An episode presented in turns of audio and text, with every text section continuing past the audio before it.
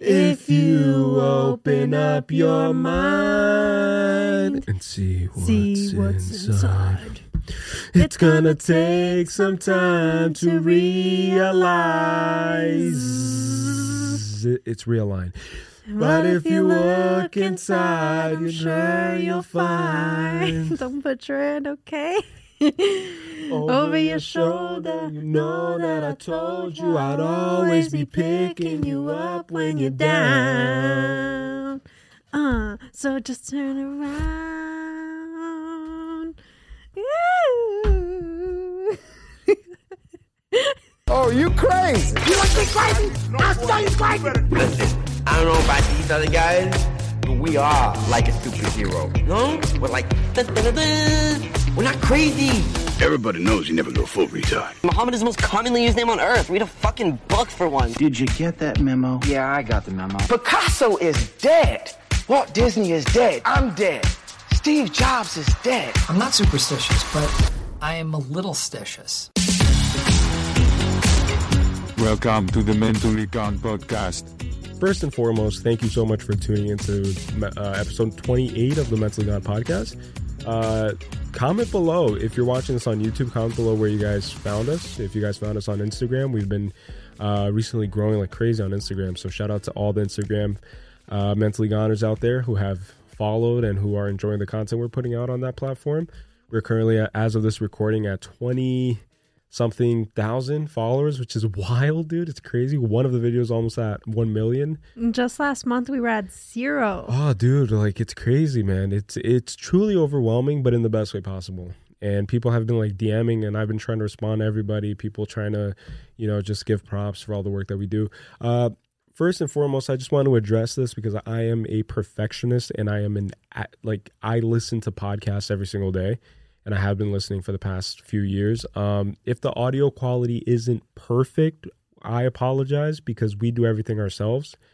And we do want to eventually get into like a more pristine level of podcasting. We try our best. We teach ourselves how to master mixed vocals. We teach ourselves how to edit on Premiere Pro, edit clips, edit the podcast, do everything. We've taught ourselves, right? Yes. There's no team behind us. A lot of research, a lot of comments to reply to. Commenting on every platform. And so we're trying our best. And I just want to put that out there because I recognize that it's maybe not the best it could be, but we're going to figure it out slowly but surely. For sure. So do you want to start, kick us off, mate. Today we will be starting with a deranged actor, like you just said, who goes by the name of Ezra Miller. You heard of Ezra Miller? AKA The Flash in the current DC universe. Yes. So I actually have a lot of crazy stuff to address when it comes to Ezra Miller, the Flash DC character. All right, let's not get that twisted. Which, by the way, DC is still planning on releasing the new upcoming Flash film, despite all this information that I'm going to share today. So this is just the little informative part of the podcast that we're getting into. So just for starters, I just wanted to say that Ezra Miller has been going down a severely corruptive and damaging path for himself. Well, themself. I don't want to mispronoun him. But yeah. So if I say they or them, I'm referring to Ezra Miller, or I'll just say The Flash. The famous actor Ezra Miller has suddenly started doing radically bizarre things all the time, and this has been going on for some time now, and he's gone from threatening to kill KKK members, this part will be just for the podcast, throwing a chair at a woman in Hawaii, and being accused of grooming and kidnapping a teenager, and now being a cult leader. What? Yes. A cult leader where? In the U.S.? I think this is going on. Where is this going on? I don't know. I'll have to see. I don't think I wrote down where exactly he's doing this, but I have more information on that. But anyways, to my point, First and foremost, I want to start by pointing out an incident where Ezra Miller is caught choking a fan out of nowhere. So the incident started where he was jokingly playing around with an eager fan group, and one girl was like, you know, preparing to fight him, like playfully, like throwing her fists up in the air and like just being very jokingly playful with him. And then what Ezra Miller does is he starts saying like, oh, you want to fight and whatnot. And then all of a sudden lunges towards her, grabs her by the neck, starts choking her out and then dragging her to the ground. What the heck, while dude? Choking her. And all this was captured on camera? And this was captured on camera. However, the person filming completely decided to stop the recording abruptly after saying like, whoa, bro, like, whoa, like multiple times. Take it easy, man. Yeah, and then completely stopped the filming because of what was happening. It was almost as if the situation escalated from nothing. So they were joking, you know, being playful. And then all of a sudden it just escalated. And the woman that this happened to, it was a woman, was like kind of caught off guard and terrified, you know, that this was happening. Her neck was being strangled one second to the next. That's obviously horrifying, but at the same time, being a fan of shows like Family Guy, for example, I can vividly imagine that cutaway scene where Ezra Miller meets a fan and the fan's eager to meet him. It's like, oh my God, look, it's the Flash. It's the Flash. Oh, I'm going to fight you. I'm going to fight you. Mm-hmm. And then out of nowhere, he just snaps and he's like, you know, you're going to fight me? And then just chokes her to death, dude. Like, that's crazy. And look at this weird parallel, right? He was an actor and a character in the... So Ezra Miller was an actor or character in the movie The Stanford Prison Experiment that we watched. Great film. And he plays the most mentally unstable character in that film, where he just is at the brink of destruction and at the edge of insanity because of what's happening to him during this fake experiment. And so... what happens is his character actually lunged at one of the guards because he plays a prisoner in the movie, and then starts strangling him. Wow! The same way. It was almost as if maybe he even developed this tendency through the mannerisms that he had to develop when acting, and started doing it in real life and thinking that it's okay. That's crazy. It almost seems like he's living out a movie in his reality. Right. I was about to say that most actors, or the best actors out there, I'm not saying Ezra Miller is the greatest actor ever alive, but most great actors are able to compartmentalize roles. So in their subconscious, in their brain, they literally shatter their brain. And a lot of these things happen more specifically with child actors. So the younger you get into the industry, the more malleable and susceptible your brain is. So it's easier for you to like stratify it and be able to basically implant these roles into different sectors and different recesses of your mind. And so what happens in Ezra Miller's case is that one of those roles is just taking over his conscious now, and he can't distinguish anymore what's real and what's fake, what's acting. When is the director gonna yell cut while he's strangling this fan? Mm-hmm. You know, but there is no director. You know, so like he's like caught up in this little movie in his head.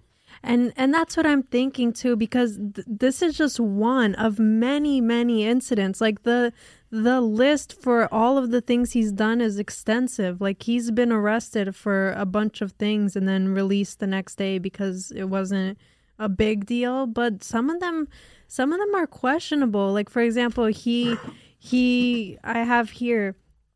was charged with a felony burglary in Vermont. After an incident in May when police found multiple bottles of alcohol that were stolen from a home when the homeowners were away. Like, that's something you hear out of a movie where the person is like crashing into this home that's like abandoned because the people left on vacation, and it's like a teenager going in like taking the bottles of alcohol. Like, it's so strange to see that he's he's like living out these different scenarios in real life and not being aware of the consequences that come with them, or not caring about the consequences that come with them. Yeah, that's pretty wild. And I also think that actors specifically, they tend to enter this realm of untouchability, of God form. You know, I am Bruce Willis. I am a top tier A-list celebrity actor. You are pulling me over? Do you know who I am? Yeah. And so it becomes that things like reservation. I need a reservation for this restaurant. Do you not know who I am? Do you not recognize who I am? And this kind of reminds me of a viral video that went around the internet when Drake, I think, dropped Scorpion. He was just chilling at this party alone. And then the security guard approached them and said, like, hey, like, are you supposed to be here? And then Drake's like, do you not know who I am? And he basically says that. So in his little voice, too. Yeah. In his, like, weird culture vulture switches up, whatever, Canadian / freaking whatever he is, dude. And so it just adds credence to the whole meme. Like, Drake's the type of guy to say do you know who I am? Yeah. So it's funny. But, like, to my point, they enter this holier-than-thou mindset, very privileged mindset. It's like like they can get away with anything, or that they're above the law, or that they're basically above everyone and anything. That's what OJ did, right? But he was obviously arrested, that like Ezra Miller, on multiple, you know, multiple accounts, multiple accounts, right? So another story before I get into the really, really crazy stuff regarding the cult and whatnot. Another crazy thing that he did, and I'm going to read this off because my mind can't process all this information, but Miller was arrested and charged with disorderly conduct after allegedly making a scene at a bar in South Hilo, I think that's in Hawaii, in March, according to a prior press release from the Hawaii Police Department. Miller became agitated while patrons at the bar began singing karaoke. So he got so irritated that they were singing karaoke at the bar that he did this, that I'm going to follow with. Miller allegedly grabbed a mic from one woman and lunged at a man playing darts. What? Yeah. So he's on these like very highly emotionally unstable bouts of schizophrenia episodes, which is what I think it is. Yeah, he's schizophrenic. These episodes that are occurring to him, like these emotional episodes, it's like people have described him as being very turbulent, right? Yeah. Unstable, like, and unpredictable, almost bipolar. So it's almost like a Kanye thing, but except from one second to the next. Except he actually takes action and fulfills his infatuations, his like premeditated thoughts. Right. Because Kanye is more verbal, he's more physical, it seems. Yeah, Ezra Miller seems to be more aggressive. Right. And more, you know, hot temper. Yeah, more active, acting upon what he's feeling. So shortly after the incident that happened, when he was released after being, you know, taken in. So shortly after the release of that incident, Ezra Miller allegedly burst into a couple's Hilo, Hawaii hostel bedroom, threatened them, and stole their passport, wallet, and other belongings. That couple filed a restraining order against the actor, which they later dropped.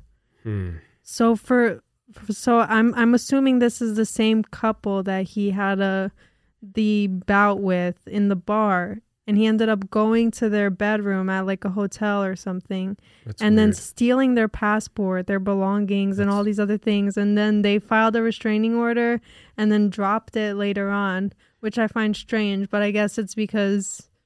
I don't find it strange at all. He paid them off. Probably. He offered them $500,000. Like, hey, like I'll give you $500,000. If you drop these restraining charges, because those add to his criminal record, right? Yeah. That looks bad either way. Yeah. To know people have a restraining order against you, don't want to be caught. But the irony is that it was dropped, and if it is the case that he paid them off, then it was worthless because it's in the news now. So it's in the cultural zeitgeist. Everybody talks about it. Yeah. And we're talking about it now. We're talking about it right now on Mentally Gone Podcast. So if you don't pay us off, Ezra Miller, we're going to keep talking about you, bro. And one more incident, and this was also in Hawaii. Ezra Miller So he became irate after being asked to leave and reportedly threw a chair, striking a 26-year-old female on the forehead in Hawaii.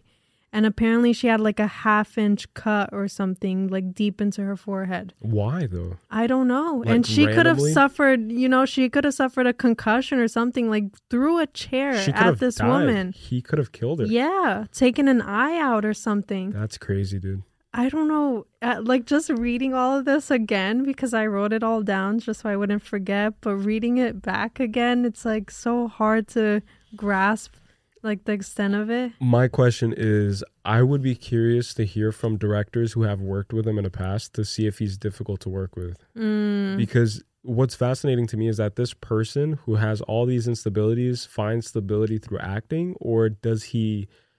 profit off of his instability and channels it in this like acting or these different roles, or considers it method acting. Maybe everything that's happening now is just a culmination of attempts at method acting, which is essentially when an actor dives into this character, right? So he applies the character's personality and the character's mindset, thoughts, brain, spirit, soul into to his own day-to-day life, instead of just showing up to set, going into your trailer, looking yourself in the mirror, and then rehearsing it and rehearsing and getting into character. Like, they live every single day in character in order to perfect their performance on screen. But this isn't the character that he's playing in The Flash at all. So I wonder what role. So maybe it's like a new movie that was going to happen, but now it's not going to happen because of what he's doing. It's so weird because in The Flash, he's like this harmless, you know, character. It's very different from what he's portraying himself to be in person. Do you know who Ezra Miller's crazy behavior is reminding me of? Ooh. Shia LaBeouf. Really? Shia LaBeouf. I like to say Shia LaBeouf, yeah. I don't know if you remember, but there was this phase where Shia LaBeouf was going crazy too, and he was all over the news. He was getting into fights, bar fights. He was arrested a few times. There were mugshots of him all scattered throughout the internet. And then he did this artistic exhibit that always stuck to me. To this day, I can't forget it. Like, every time I think about Shia LaBeouf, I think about this artistic exhibit where he put a paper bag over his head, and I think he wrote something on it, and then he cut out two eyeballs. He sat in a room somewhere in Hollywood, and people were able to go in there, use items that were at their disposal in front of Shia LaBeouf, either to attack him, to harm him. They could just go in and say hi and say thank you and take a picture and stuff. But his whole thing is that he was just going to sit there and just not move and or talk at all. And whatever was happening to him. Yeah, and then at certain points, people said that he took off his paper bag, or he didn't take it off. Someone took it off. Mm-hmm. And then when they took off the paper bag, he began crying. And this like stream of just tears, like for hours and hours, he just sat there crying his eyes out and just and just sobbing and not saying a word. And then people just coming in and out, looking at him, giggling, laughing, crying with him. And so that's kind of what it's reminding me of. But I forget if he did a role after that. I don't know if it was like honey something, honey boy or something like that. But anyways. What I find different, though, is like if he was getting into bar fights and it was like a mutual thing where he was butting heads with someone and then it happened, that seems different than what Ezra Miller is doing, because Ezra Miller is just assaulting people. Yeah. You know, he's just attacking people. And for karaoke singing and for these, you know, nonsensical things. But now to get to the crazy parts, right? Because this is where it starts getting a little strange. So I think I'm pretty sure that this is what he's being investigated for now. Two reasons. People believe that Ezra Miller has abducted a mother and her 3 children. And I'll tell you this story. And it happened this year. Sorry. In June 2022, Miller had been housing a 25-year-old mother and her 3 children at their estate in Vermont since mid-April. According to the publication, 2 people have expressed concern about the estate being an unsafe environment for children. When Vermont State Police attempted to serve the mother an emergency care order that demanded the children's removal from her care and the home over fear for their safety, Ezra Miller told authorities last week that they have not lived on the estate for months. Mm. So he denied that the mother and the three children had even lived there for all this time. Have they found them? And so authorities have believed this to be untrue. And I don't think they found them. I think that he's still hiding them. What? I could be wrong. And the cops don't, well, they probably don't have a warrant for search warrant. But it's under investigation, all of this, because of the other thing of him being a cult leader. What the heck, which I will go more in depth in. But yeah, I find it very strange that he's housing a mother and her three children. What's the incentive there? What's the motive? What's the relationship between them? Right. And where did they go? Like, whatever happened to them? Wow. Because Ezra Miller, based on that story, he's not new to preying on impressionable people. And this is where the cult part comes in. But an insider, I'm going to read, claims that Ezra Miller was running a cult from a rented Airbnb for at least 2 months. The report also says that they tried to convince impressionable young women and non-binary people. So Ezra Miller tried to convince impressionable young women and non-binary people. So he's targeting women, younger women, and younger non-binary people, and tried to isolate them from their families and loved ones. He is even accused of grooming minors and trying to have sexual relationships with them. That's crazy, dude. So I'm going to tell you this story that this girl, this 18-year-old young lady, came out with a story. And this happened in, I can't even pronounce it, Copenhagen. It's not in the U.S. So this was somewhere else. New Zealand or something. Yeah. So, Iceland. This is where it happened. So for most of their time in Iceland, Miller rented an Airbnb in something suburb of Copenhagen. I can't say that. In a suburb in Iceland.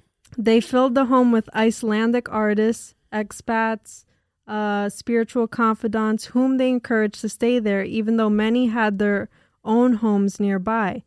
Between Miller's makeshift commune, their monologues on spirituality, and emotional outbursts, rumors began to circulate that the star was running a cult. Some guests said that they felt frightened during Miller's mood swings. So this is what the girl had to say. Nobody ever was kind of allowed to disagree with Ezra. His reality painted everybody else's reality. There was no room for anybody else's opinion or feelings. So this is all happening in this Airbnb. And apparently he gathers all of these non-binary and young ladies who he's trying to have sexual relationships with. And then he's going on these tangents and going on these over-emotional spiritual speeches, which is very similar to what a cult leader is seen doing. And so, yeah, that's the big thing there. Let me just make sure there's not anything else, but I don't want to prolong the Ezra Miller topic too long. No, but take your time, because it's interesting, though. But,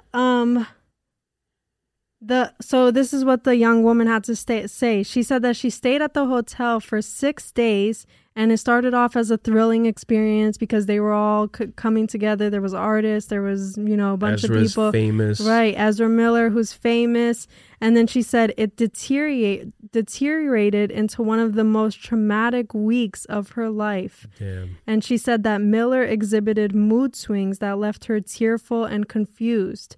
So this girl said that she was psychologically and verbally abused by Ezra Miller during her time here. So he would switch on and off. And that goes back to the whole bipolar thing that I was telling you about, that he's definitely suffering from something of that sort. Miller reportedly targets these children because most of them are 18, but some of them were younger than 18. So Miller reportedly targeted these children to get control over them, which might continue to happen as more reports of these incidents enter the spotlight. So it's starting to unravel now. The case is starting to come together that this has been happening for these months. And then fans are not happy knowing that Miller has taken advantage and brainwashed children and exploited them for sexual pleasure. So that was the whole point of bringing them into this Airbnb. and kind of leading them and being this guidance for them. It was to create a mutually trusting relationship, but then it all took a left turn. Which is what happens with every cult organization. Right. Like every documentary that I've watched about a cult usually revolves around the cult leader wanting to take advantage sexually of his followers, of his devout followers. Turns these prophets into essentially rock stars. Like they're famous, you know, like everybody wants to sleep with a rock star, you know, like groupies and all that stuff. And so they just take advantage. It's always the common case where they always take advantage. Because it's just too easy for them. Yeah. Like they snap their fingers and their panties drop. It's at their disposal, right? Right. And so after all of this has happened now, there were frightened parents who came out, and because frightened parents came out and spoke out about what was happening, Miller threatened them with a gun in front of the children that they were arguing or disputing about, and then. I'm guessing that's kind of what led into him, you know, facing these repercussions now, is that he started threatening with, you know, a weapon. Lethal weapon. Yeah. I think he has definitely killed somebody. And I think that he is hiding bodies currently and that they're going to uncover it just like that. My Roommate is a Murderer series on Netflix. Like that, that one old lady had, I don't know how many dozens of bodies buried in her backyard. That's scary. And she came off as this unassuming lady, docile, you know, and that's what Ezra Miller gives me vibes of. It's like he has some patch of land has all the bodies that he's.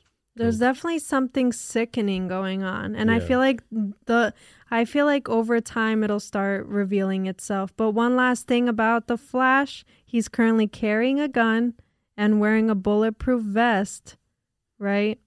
And says that he's worried that the KKK and the FBI are after him because he's made, you know, threats to the KKK and stuff. So he hasn't been detained, he's still out and about, is what you're saying? I'm honestly confused. I know that they're doing an investigation, but I think that he's still out and about. Of course. But, it's like privilege of being a celebrity. But I think they're pulling evidence together to, you know, charge him with something. Because I read a lot of articles that said that authorities feel very suspicious, like very highly suspicious that the claims that he's making are false, especially considering that he's been arrested multiple times. So I don't know, but that's all on Ezra Miller. He's running a cult.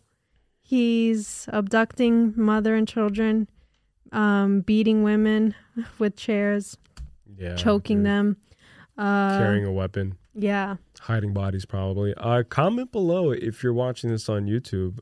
Comment below what your thoughts are on Ezra Miller. Are you a fan of The Flash after all this? Like after listening to this half an hour of Ezra Miller? Yeah, that half an hour. Damn, sorry about that, guys. No, but the craziest part is DC said that it's still set in motion for The Flash to come out, even after all of this information has been leaked. Which just proves that it's profit over everything else. It's money. God is money. Money is God. But profit. But like, do you think a lot of people are still gonna go watch it? You know, I think that it becomes, to me, it goes back to the whole Will Smith slap thing. It's like, give them a reason to analyze your work even more and to try to understand your psychology. So after the Will Smith slap, like people probably bought his book to try to understand like what's going on with Will Smith. Like, I used to love this guy in I, Robot. I used to love this guy in I Am Legend. And so they bought his book. Here, I think it's going to be the case where, oh my God, like Ezra Miller, like, wow, like he was always so unassuming and such a charismatic and just graceful guy. Like I met him once and I took a picture with him and I want to watch The Flash to see if I can spot any cracks in his personalities, any pitfalls, any flaws. And what's interesting is that the concept of the new Flash movie is like a multiverse concept. So it's very similar to Doctor Strange. Multiverse of Madness. Multiverse of Madness. So it's multiple Ezra Miller in frame, which is crazy. Like it's like multiplying the insanity, literally. Are you going to watch it? I might check it out. Yeah. I don't know. I might check it out if it comes out on like HBO Max. Like I'm not going to go to the theaters to watch it, you know. Yeah, it's all alarming though. Yeah, I'm just curious to see like what's the execution on the movie. Yeah, see, like I'm now curious to see if it affected his acting capabilities. Because in my opinion, like we're in a day and age where people will genuinely not go to the movies to watch. Yeah, if they find out, if they get a whiff of like you being involved in, you know. Right. And like that's what's kind of throwing me off a little bit is that people will cancel you for so less. Mm-hmm. You know, like so much less. Like if you slip up and say a certain word, people have you canceled. And now this guy has threatened people, is carrying a gun, has assaulted people, has created a cult, has sexually abused minors, and people are just like, oh yeah, new Flash movie, looking forward to it, you know. It's like, what the fuck. All right, so I have a conspiracy theory that ties one of my, if not my all-time favorite film, Shawshank Redemption, and one of my all-time favorite superheroes, Spider-Man. This conspiracy theory essentially claims that at the end, spoiler alert, but Shawshank Redemption is dozens of years old. It claims that at the end of Shawshank Redemption, when Andy Dufresne manages to successfully escape and he decides to expose the corruption of the warden at the Shawshank prison, he gives all the information of the corruption to a newspaper called the Daily Bugle, which just so happens to be the exact newspaper that Peter Parker works at and photographs for. And so this conspiracy theory claims that since Shawshank Redemption is like the super old film, that Andy Dufresne, when he escapes, he moves to the, I think it's Costa Rica where he goes to, like on the coast somewhere. He moves to that part of the country, to that part of the world. He changes his name to Benjamin Franklin Parker, aka Uncle Ben, falls in love with Aunt May, and the story unfolds where Peter Parker eventually becomes Spider-Man. And so Andy Dufresne is actually Uncle Ben, yeah. Wow. And that just blew my mind because a lot of like pushback to this theory is that, oh, like the Daily Bugle is located in a different city and Shawshank Redemption's a different city. But it could easily be a branch of that same company, right? And what's even crazier is that I even wrote it down. Hold on. In 2019, Tom Holland and the Russo brothers, who directed Avengers Infinity War and Avengers Endgame, they visited the Shawshank prison, the original place where Shawshank Redemption took place, and for like a Halloween party or something like that. And that further led people to believe that this theory is real, where within the Marvel Cinematic Universe, Stephen King, who wrote Shawshank Redemption, he has his fictional literature, what do you call it? His fictional literature. So within the broader Marvel Cinematic Universe, Stephen King has his fictional literary universe inside of the Marvel Cinematic Universe. And then some people went as far as saying that Pennywise from It is going to be the next like Thanos or something further down the line, which would be crazy if you like really think about it, you know? A lot of people love to make connections with Stephen King too. Right. Stephen King is like the craziest, I think, author to have ever lived in my opinion. One of the biggest, but also like the fucked up, you know, like he has a fucked up mind. And I don't know if you know this, but he would almost overdose on cocaine when writing every single book of his, especially It, which is like this thick. It's like it's thicker than the Bible. I actually have it. It is pretty big. Yeah. And there's pretty fucked up shit in It. There's a part where the kids are doing a ritual in order to escape Pennywise, and each boy kid has to sleep with the girl. Oh yeah, you told me about that before, yeah. And I read that part, and I was so just so unsettled. For a teen novel, you know. Yeah, it was part of a ritual to, you know, escape the really weird. Right. But another thing is Stephen King has a novel that that people say predicted the pandemic. Which one? Like our pandemic. Well, I don't know the name of the novel, but people will probably know if they hear this podcast. But he has one And when I worked at Barnes & Noble, people were saying that this novel that Stephen King wrote is almost exactly like describing what our situation is. Wow. Like our circumstance at the time, because that's when I was working there. Speaking on movie theories, yes, I have a Game of Thrones theory, the original Game of Thrones theory. Dun, dun, dun, dun, dun, exactly. Dun, dun, in light of the House of the Dragon that's recently being released, and that we're actually going to watch the full series on Patreon very soon with highlights on YouTube. This Game of Thrones theory claims that Arya Stark has one target that she did not fully fulfill and eliminate throughout the Game of Thrones series. Mm-hmm. Arya Stark was told by Melisandre, who's that lady of fire lady, you know, the witch lady or whatever. The dark one. The dark lady. She was told by Melisandre that Arya would shut the eyes of three people. Brown eyes, blue eyes, and green eyes. Arya Stark successfully shut down the eyes of Walder Frey. Who was brown, right? Brown eyes. She successfully shut the blue eyes of who? The Night King. With some random jump at him out of nowhere. Arya Stark comes to the rescue and then boom, jumps over all of the dead walkers or whatever. Right. It's like everybody's struggling, almost dying and stuff, and then Arya Stark just whatever. Bran is like at the hands of the Night King about to die. What's Super going on? Super strange. Season 8. Oh, and Bran, instead of doing anything, is just like floating through the infinite space, tripping balls, or something. Yeah, like tripping balls on shrooms and stuff. And so the third set of eyes are the green eyes, and here's where it gets interesting. Some people thought that it would be Cersei, but then Cersei died at her own will with Jaime Lannister in the Red Room. Is it Red Room or Red Keep? I think it was, was it the Red Keep? All I know is that the building collapsed on them. She perished under the rubbles of the Red Keep with Jaime Lannister. So people thought it would be Cersei Lannister, but she decided her own fate. And then people also thought that it was supposed to be representative of Littlefinger, which would distort the whole order of what Melisandre told Arya. And people are saying that the order is very important. Littlefinger's character in the books is described as having green, gray, cat-like eyes, but the actor who plays the Littlefinger has blue eyes. And so people are like, that doesn't really fit.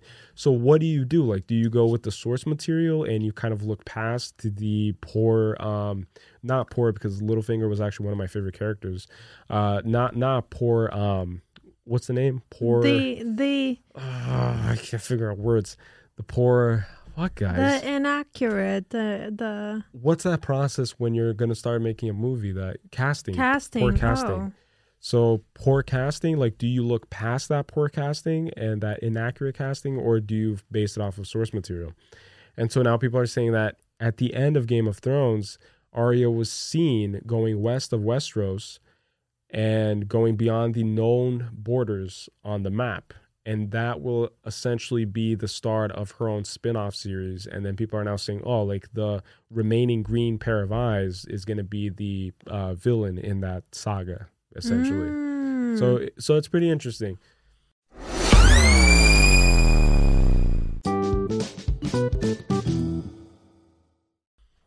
What about that no face guy?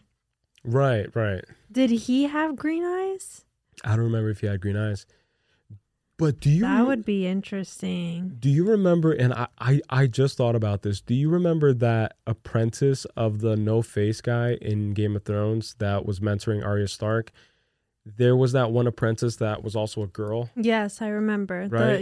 She kind of had an eerie looking look to her. Yeah, like she was like a psychopathic looking person. There was that scene where both of them were like stuck in this like dark room. And they were basically going to face off against each other. And that was going to define the fate of who was going to be the main apprentice of the no-face guy. Yeah.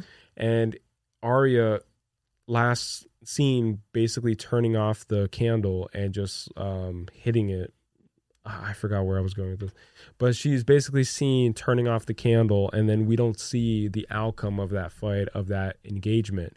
And so people were saying that the apprentice of the no-face man killed Arya Stark. took her face and is now pretending to be Arya. And we're only going to find out in the spin-off series when she finally reveals who she is at the end of that spin-off series. And so her vendetta against the Lannisters and against whatever it is wasn't ever personal. It was just part of her list that she had to accomplish. Ah. Because we never see who finishes victorious in that battle, because Arya is seen just turning off the candle. Wow. And the whole room goes black, and then you see Arya coming out victorious. But what if that's not Arya? Because both of them are capable of swapping faces. That would be crazy. And then we think that we're watching Arya Stark kill the Night King, but what if that's why she was able to do it? It's because this super advanced level apprentice was like practicing her whole life to reach and she level. Was like way above almost her like Arya Stark's level. Stark, yeah, there's a fly in here too. It's a very so if you see me fly. Doing ninja moves and stuff, guys. Whoever's watching the video podcast. It's literally a fruit fly. No, it just bit my finger. Look, I'm like itching at it already. Oh my God, it's so exaggerated. I swear to God, I'm feeling itchy. I don't like bugs. I have a fear of bugs. I don't like bugs. All right, so are you ready for this next crazy conspiracy theory? Does it have to do with bugs? No. Yes, then I'm ready. I'm a huge fan of video games, and I recently started my own gaming series on YouTube where I'm going to be doing full playthroughs of my favorite PS5 games, PS4 games, PS3 games, a few classics. But my all-time, I think, part of my childhood was probably Mario. Oh, yeah, for sure. Because I used to play the shit out of Mario. Oh, I see the fly. Yeah, catch him now. So here's a crazy conspiracy theory about Mario. It's me, Mario. Exactly, that one. Our favorite Italian plumber. I don't know if you knew this, but in the 1985 instruction manual for the Super Mario Bros. On the NES, it literally states that when the Koopa tribe invaded the Mushroom Kingdom, they used black magic to transform the Mushroom Kingdom residents into stones and bricks. And in almost every single Super Mario game, Mario's main objective is to get through the level, jump, and try to break those boxes that are made of bricks. And some of those boxes that are made of bricks, when he successfully breaks them, he extracts a coin. Mm-hmm. And so people believe also that Mario is actually harvesting and collecting the souls of the fallen residents of the Mushroom Kingdom.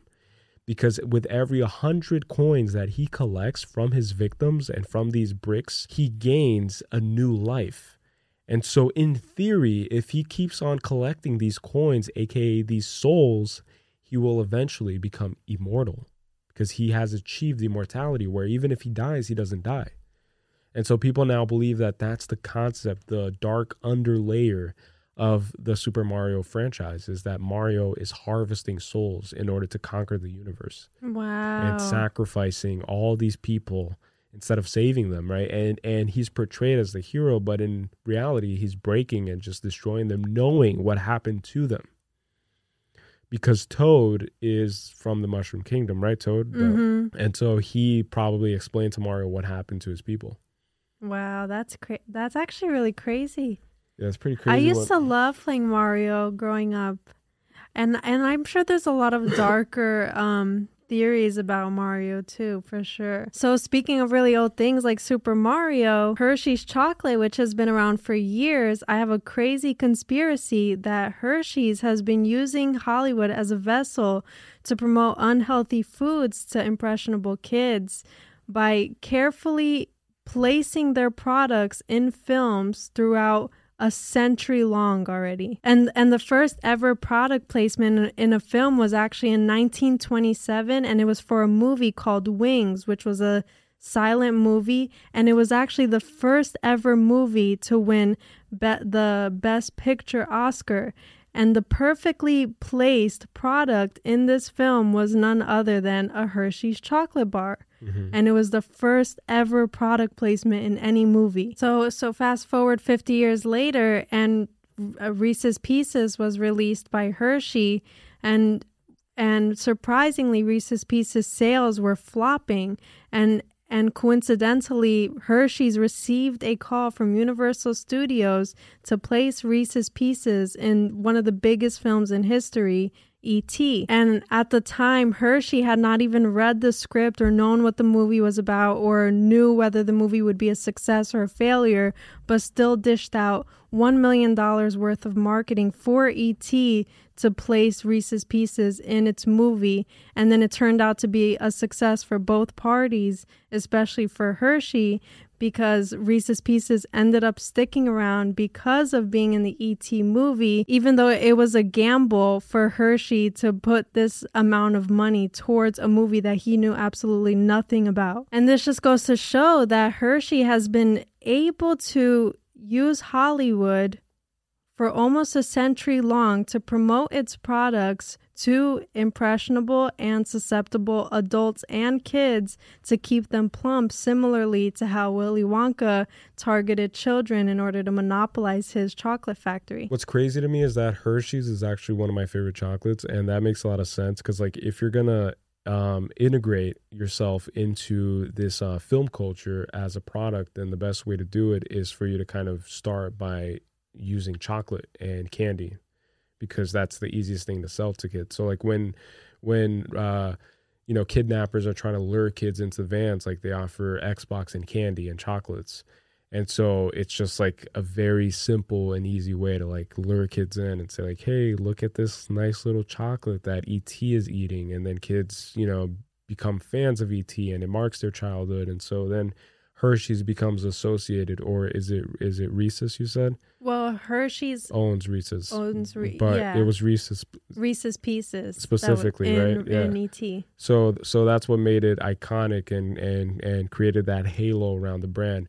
And in my opinion, it goes as far as being the introductory product that kind of enabled all of the product placements that we see today. So in Marvel movies, for example, you see Tony Stark eating Burger King, eating Dunkin' Donuts, eating whatever it is that he eats, and everybody else has a certain product next to them. Audi has been iconic in most Marvel films. Like they provide cars for everybody to use. And so product placement has now become this whole market in of itself, and largely thanks to Hershey's for innovating that concept. Like, hey, like here's a great way to sell a product is by making it a part of this cultural moment, which is E.T. And it's crazy because the first film ever to have a product placement, like I said, was in 1927, and that was the first ever film to win a Best Picture Oscar. So how crazy is it that they, co-aligned like the product placement with the award? Like it was a win-win for the movie and for Hershey. And it's funny because it was a silent film. Yeah, and at the time, and probably black and white. And so that's the epitomized example of product placement, because you don't even speak of the product because it's a silent film. So all that happens is that it's shown. And that's enough to increase sales. And so that's proof of concept right there. Yeah, exactly. Because if you were to try to introduce Hollywood to the concept of product placement in today's age, they would be like, oh, like there's like too much going on screen.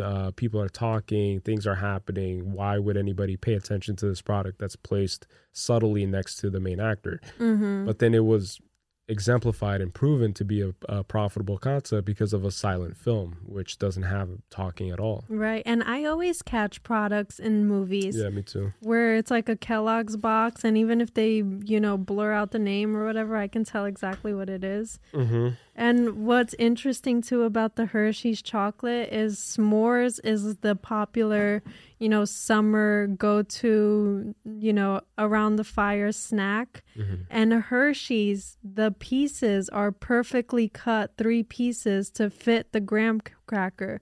And every single bar of Hershey's is 3 pieces. Right. In each row. So that's why they do it. And it perfectly fits. Well, I don't know if that's why they started it, but it perfectly fits a graham cracker to put your s'mores. That's crazy. Yeah. When a recipe for a product becomes the identity of the product. And think about how many s'mores a kid will eat, that they'll go through a whole chocolate bar, using 3 pieces at a time. Yeah. And it's funny because when I was at my parents' house, just really quickly, we had s'mores, like my brother and his friends and my parents, and then my brother was putting like one piece at a time while the rest of us were putting 3 pieces because that's the normal way to do it. Mm-hmm. And when he found out that we were all using 3 pieces, he was like, what the heck? I didn't know that was legal. Yeah, like he was just stunned. Like, damn, that's a lot of chocolate, guys. So here's one of the craziest things that I've read recently that I just couldn't believe when I saw this. I had to double check. I had to make sure that I was reading the right thing.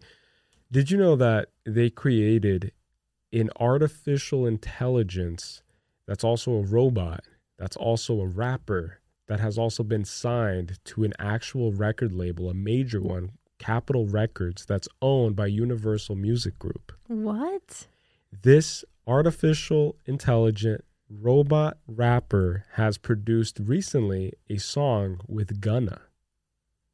No way. Featuring Gunna, like an actual song. Is there a music video? Like, what does he look like? There's no music video, but he has 10 million followers on TikTok, and he's constantly producing videos of these like absurd scenarios where he has like a Bugatti airplane.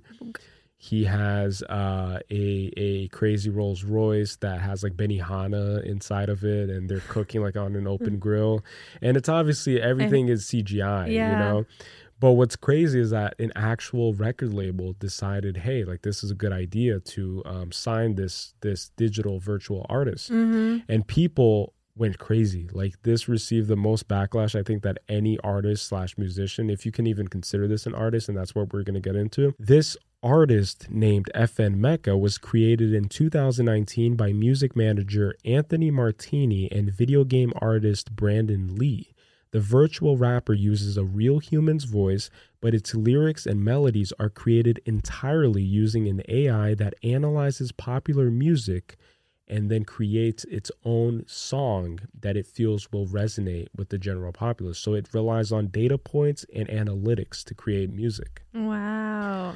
The character they made looks like a mashup of rappers 6ix9ine and Trippie Redd, with a hint of Kevin Gates. Capitol Records faced criticism from activists this week for FN Meka's use of the N-word, and for a 2019 post from its now private Instagram account that depicted a virtual police officer beating up the so-called robot rapper. And so he posted on, it's crazy. I'm only laughing because this is fucking ridiculous, dude. It's wild. It's wild. This FN Meka artificial intelligent robot rapper posted an Instagram post of basically him being beaten by a virtual cop. And then the caption read, he wants me to snitch, but I ain't no snitch. I just can't wait to get out of this so I can start making fire music again. Mm-hmm. And so what this AI is basically doing is trivializing Black oppression. Mm. And it's not representing the Black, it's not representing Black culture, essentially. And it was created by a group of people who are disconnected from the Black plight, right? Who have no relationship with the culture. And so it's some random white bald dude and some Asian guy. And it's not who created it. And it's not a human. So and it's not a human. And it's saying the N-word.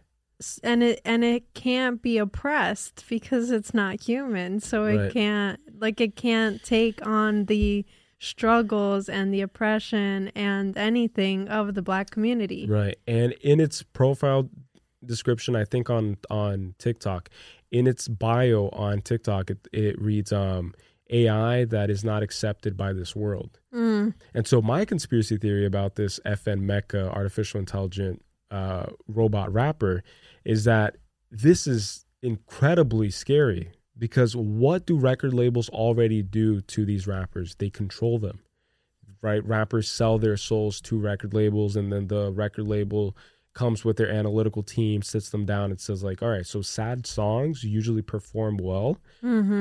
And happier songs don't perform as well. So we need you to continue doing more depressing songs so that we can sell more tickets for your concerts and you can stay on the label.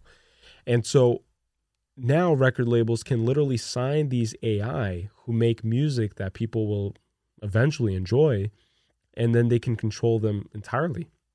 So they basically own these talents. Right, you know? They serve as like a puppet master. Mm-hmm.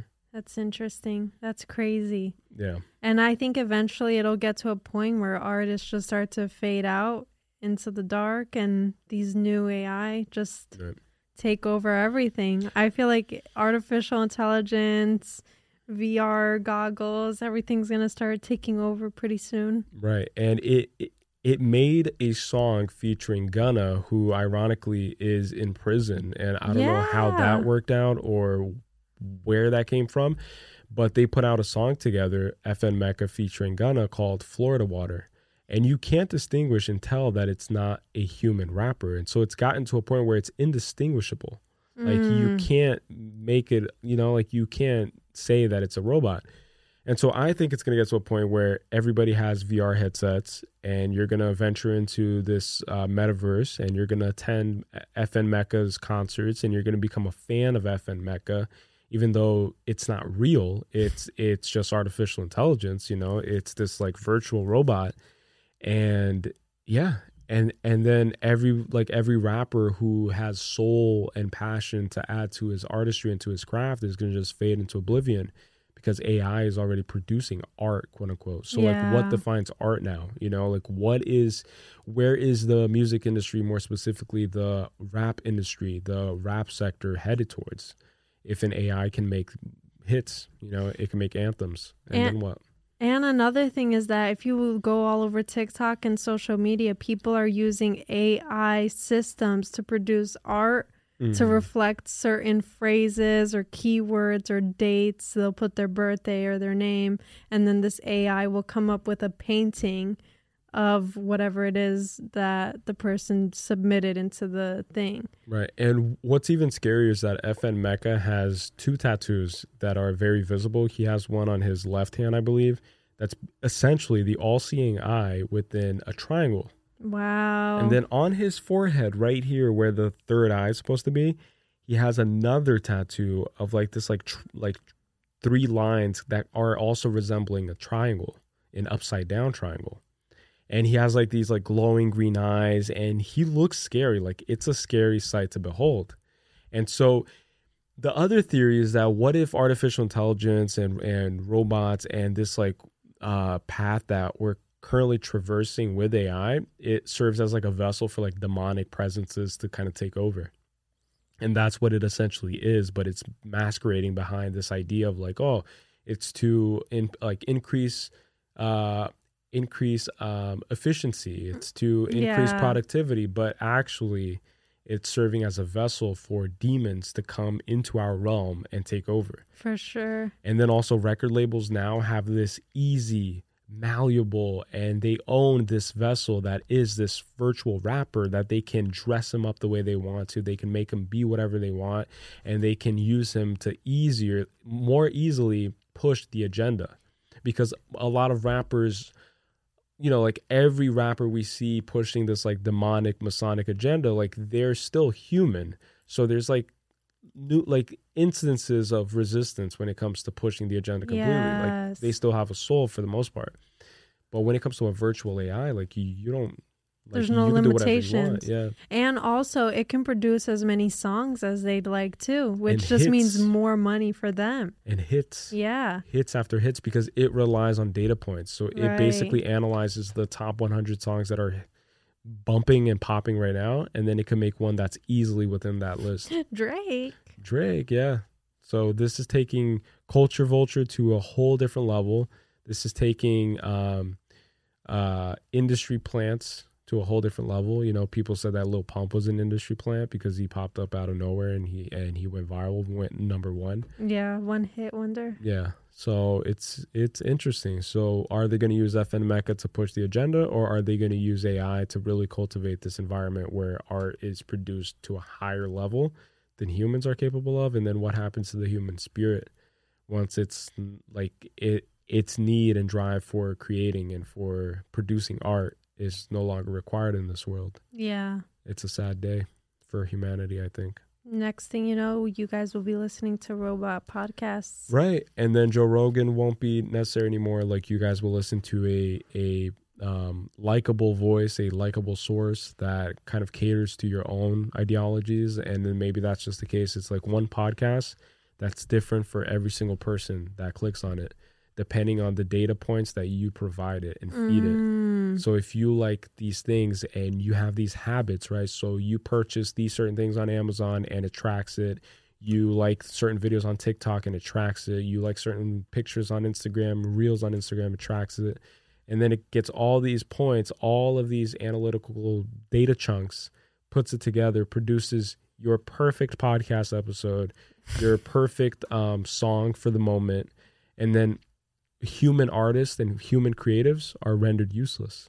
That sounds crazy. That sounds believable. Yeah, that will happen, I think.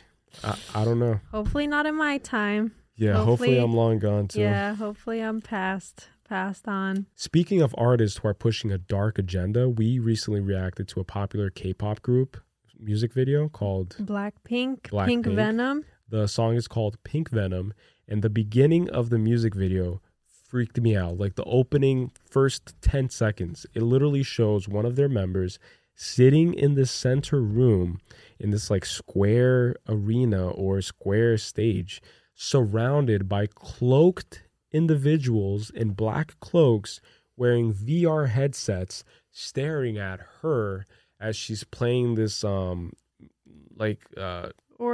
guitar. Oriental instrument, right? And she's playing this oriental instrument, and then you hear in the back these like faded out chants, almost like these like ritualistic chants, basically saying like black pink, black pink, black. And it feels so eerie to me. It feels so strange. And this video was posted 7 days ago, and it's at 200 million views. That's insane. And after this scene of this lady sitting in the middle of this square stage, of this square platform, surrounded by individuals wearing black cloaks and just hypnotized by VR glasses, we have another scene of another member entering what looks like an Egyptian pyramid with various hieroglyphs scattered throughout the walls surrounding her. And this dead tree that might be resembling the tree of life, and she plucks a black apple and takes a bite from it. A black apple. Yeah, what's that supposed to be? Original sin, right? Yeah. And so it's just weird to me. It's like, isn't this K-pop? Isn't this supposed to be fun? Isn't this supposed to be just all about music? Yeah. Like, why does it start as if I'm fucking entering Rothschild after party? You know, like what's going on here? Is this a ritual? Am I being cursed through this music video? Am I trying to be like entranced or whatever? And they did something, because this video is at 250 million views in 7 days. Like, that's unheard of. That's crazy, dude. And what's interesting too is that it reminded me of like a dystopia. A dystopia, yeah. A dark evil. Like it gave off this evil essence to it. And there are other scenes where other members are basically dancing in front of these other symbolic things behind them. Like, Excuse me. Where other members are basically dancing in front of these other dark symbolic things behind them, like a freaking Mars planet or something like that. I don't even remember. But the main things that stood out to me were these opening two scenes. And I think that people need to start questioning what is being fed to them through mainstream media especially, and just like realize these artists that are clearly being used to push this weird, dark and eerie and dystopian agenda. Like, where are we headed to, you know, as a society? And that makes you wonder, right? What you're saying, what the future will look like, where everything is done through a VR headset. Right. You know, concerts, you'll attend school in your VR headset. You won't even have to enter a classroom anymore. You won't ever have to step foot out of your house. And what's even crazier is that this year's VMA Awards has a category for best virtual performance, and Eminem and Snoop Dogg are going to be performing in the metaverse. And so what's going on here is essentially they're getting these huge pop icons, like these huge cultural icons, and using them to kind of guide the youth into that realm. It's like, hey guys, put on your VR headsets and have this experience. That's not really an experience. You know what I'm saying? It's like, oh yeah, it's going to be substituted. Like, this is going to substitute real life experiences, because you can own a real life experience momentarily, But when it comes to VR, like virtual reality, is it an actual experience? Are you actually seeing your idol perform, or are you seeing the representation of your idol? And then it gets into this crazy philosophical realm. It's like, what's real, and is the representation of a real thing as real as its source? No, because for me, an experience, your senses, you know, you have to take into account your senses. Like, you can feel and smell an atmosphere, and you can, there's a different hearing and visual that goes on when you're actually there versus when you're, you know, it's like watching a movie. But what if they fix that with haptic feedback suits that allow you to feel everything? Still and can't then, smell. It and still then, smells. What if the 10th version of VR comes out with a thing that just releases smells, and then just like you simulate that? I wouldn't doubt it. Because 4D or 4X cinema is essentially that, where the chairs move and there's like smoke and rain and water and smells even. That's where it's headed to. It's like 10D. Like, what's 10D? And what's interesting too is that the Super Bowl had a similar thing where you can watch it on your phone, and you can like scope around the whole performance stage and stuff. Yeah. Mm-hmm. And I think it's funny that the Super Bowl is super expensive to go to, right? And so that was an easy ticket for people to pretend like they're there, or to feel like they're there without having to dish out the money to actually be there. Mm-hmm. So it's like that's the access that's going to be granted to people who have a VR headset, or when VR becomes the thing, where it's like you won't have to dish out the same amount of money, because in order to host these events in the first place, they have to like rent out stadiums and whatever and do all these things. And so they need the money back. And they could just do it eventually inside of like a studio space. Exactly. So now it's like it's less cost. So therefore, it's less need for, or less demand for, the people's money. And so all people will have to do is pay like a little general fee or something, and have VR headsets. Mm-hmm. And they'll just keep selling VR headsets and updating them, like you said. And I predict that it's going to get to a point where the people who actually decide to fish out a few hundreds of dollars to attend these physical events will be viewed as idiots. Because the VR experience, just like I said, it's going to get to a point where it's indistinguishable from reality. So you're putting on this haptic feedback suit, and you're experiencing it almost like 95% accuracy of in life, real life experience. And so the few people who are resistant towards that technology are going to be viewed as bigots, as like stupid people. It's like, oh, like you're stupid for that. Like, dude, I paid $50 and I experienced it up front. I saw Eminem's crotch the whole time. Yeah. Like, I was right there, and I even jumped on stage, and he high-fived me.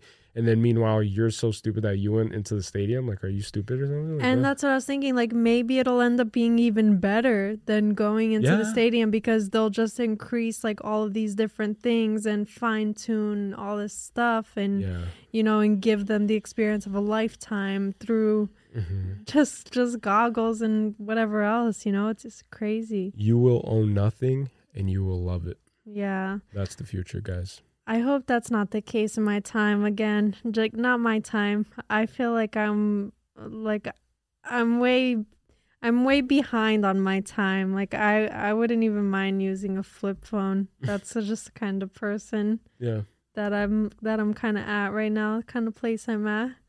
The less technology, the better. Like, the less advanced in technology you are, the better you're. The better off. The better off you are, I feel. Like, think about all the old people right now who barely know how to navigate an iPhone, but they're living their best life right now. I saw this sad TikTok once of a guy sneaking a video of his class, quote unquote, that Apple was hosting to basically help elderly people come to grips with technology and understand technology. And it's a free class for Apple owners, and essentially it's like this like lecture space, and then there's obviously the Apple Genius guy teaching it and just explaining. So then, guys, you go to the settings and you click here, and the settings can be located, whatever. Aww. And then he like panned around, and there's like these like old grandpas just all confused, like kind of like confused and like with their glasses and trying to like understand it. And that got me a little bit emotional too. I was like, damn, dude, like that's like that'll be me one day. Trying to figure out VR or whatever, like the fuck it's gonna be. Aww. I won't even be trying to figure it out. I'll be like, get it away from me. Yeah, that's demonic. Contraption. What is that contraption? So we just have one last topic, and it's a quick one, and then we'll wrap up for today. Sounds good. All right. So I don't know how many of you guys listening to this have heard of the recent instance that happened, the recent incident that happened. A pilot was flying over the Pacific Ocean, and he spotted below him these like weird, strange red lights. And people immediately, and this is what caught me off guard, is that the media, the mainstream media, immediately ran to justify it and to explain it. And they launched all these articles saying, it's not aliens, it's clearly fishing boats, because they use these red lights to attract these specific fishes and, fishes. That was actually iconic in our TikTok. Yeah. They are using these specific lights to attract these specific fish, and that's why you can see them, and these lights are so bright or whatever. But my thing is, if these red lights, the pilot, by the way, said that these red lights were so well spread out that he said it was like the size of a city. Mm. Fishing boats gather, like that many fishing boats gather together in the middle of the Pacific Ocean. And I don't understand, like, to fish? Yeah, that's weird. You know, and also, if it's so common and it happens so much and it's so known, then why is it that every few years a pilot comes out with the same, like, bizarre, dumbfounded, confused about what's going on? And if it was so common, then they would all communicate with each other and say, oh yeah, no, like it's normal, like it happens all the time over the Pacific Ocean. You normally see it over the yeah, why would it hit the news outlet if it's so normal? So my conspiracy theory is that when CERN did their experiment, they opened some type of crazy, freaky portal somewhere on this planet. And it also coincides because I think they all work together, you know, Hollywood and the government, and everything's all like in bed together. Stranger Things depicted the upside down world. That was what, red, right? Mm-hmm. When Eddie is playing the guitar and there's like red lightning going on around him. That's essentially what was happening and what the pilot was seeing from above. So what if this was like a portal or a gateway into another dimension? And maybe this is what happens when planes go disappearing. The like complete, like entire planes go disappearing, and you find fragments of them in the ocean. Maybe they get sucked into this portal that it just mysteriously pops up because humans are messing with stuff that they shouldn't be messing with. Because the last time that a pilot did a similar find and publicized it was in 2014. And the same thing, like took almost the same pictures and was dumbfounded and couldn't explain these red lights popping up in the Pacific Ocean. And so what if these are like alien civilizations that are residing deep in the ocean? Because we haven't explored the ocean at all, right? Like we know more about space than we know about the ocean. Mm-hmm. And so what if these ancient civilizations actually reside deep within our oceans? And then occasionally they just spring up and they just do whatever they do, like whatever aliens do. And then one human pilot just happens to capture that moment. I wouldn't doubt that. Because I think that the Malaysian Airlines, I think it's 370, the airplane that went completely missing.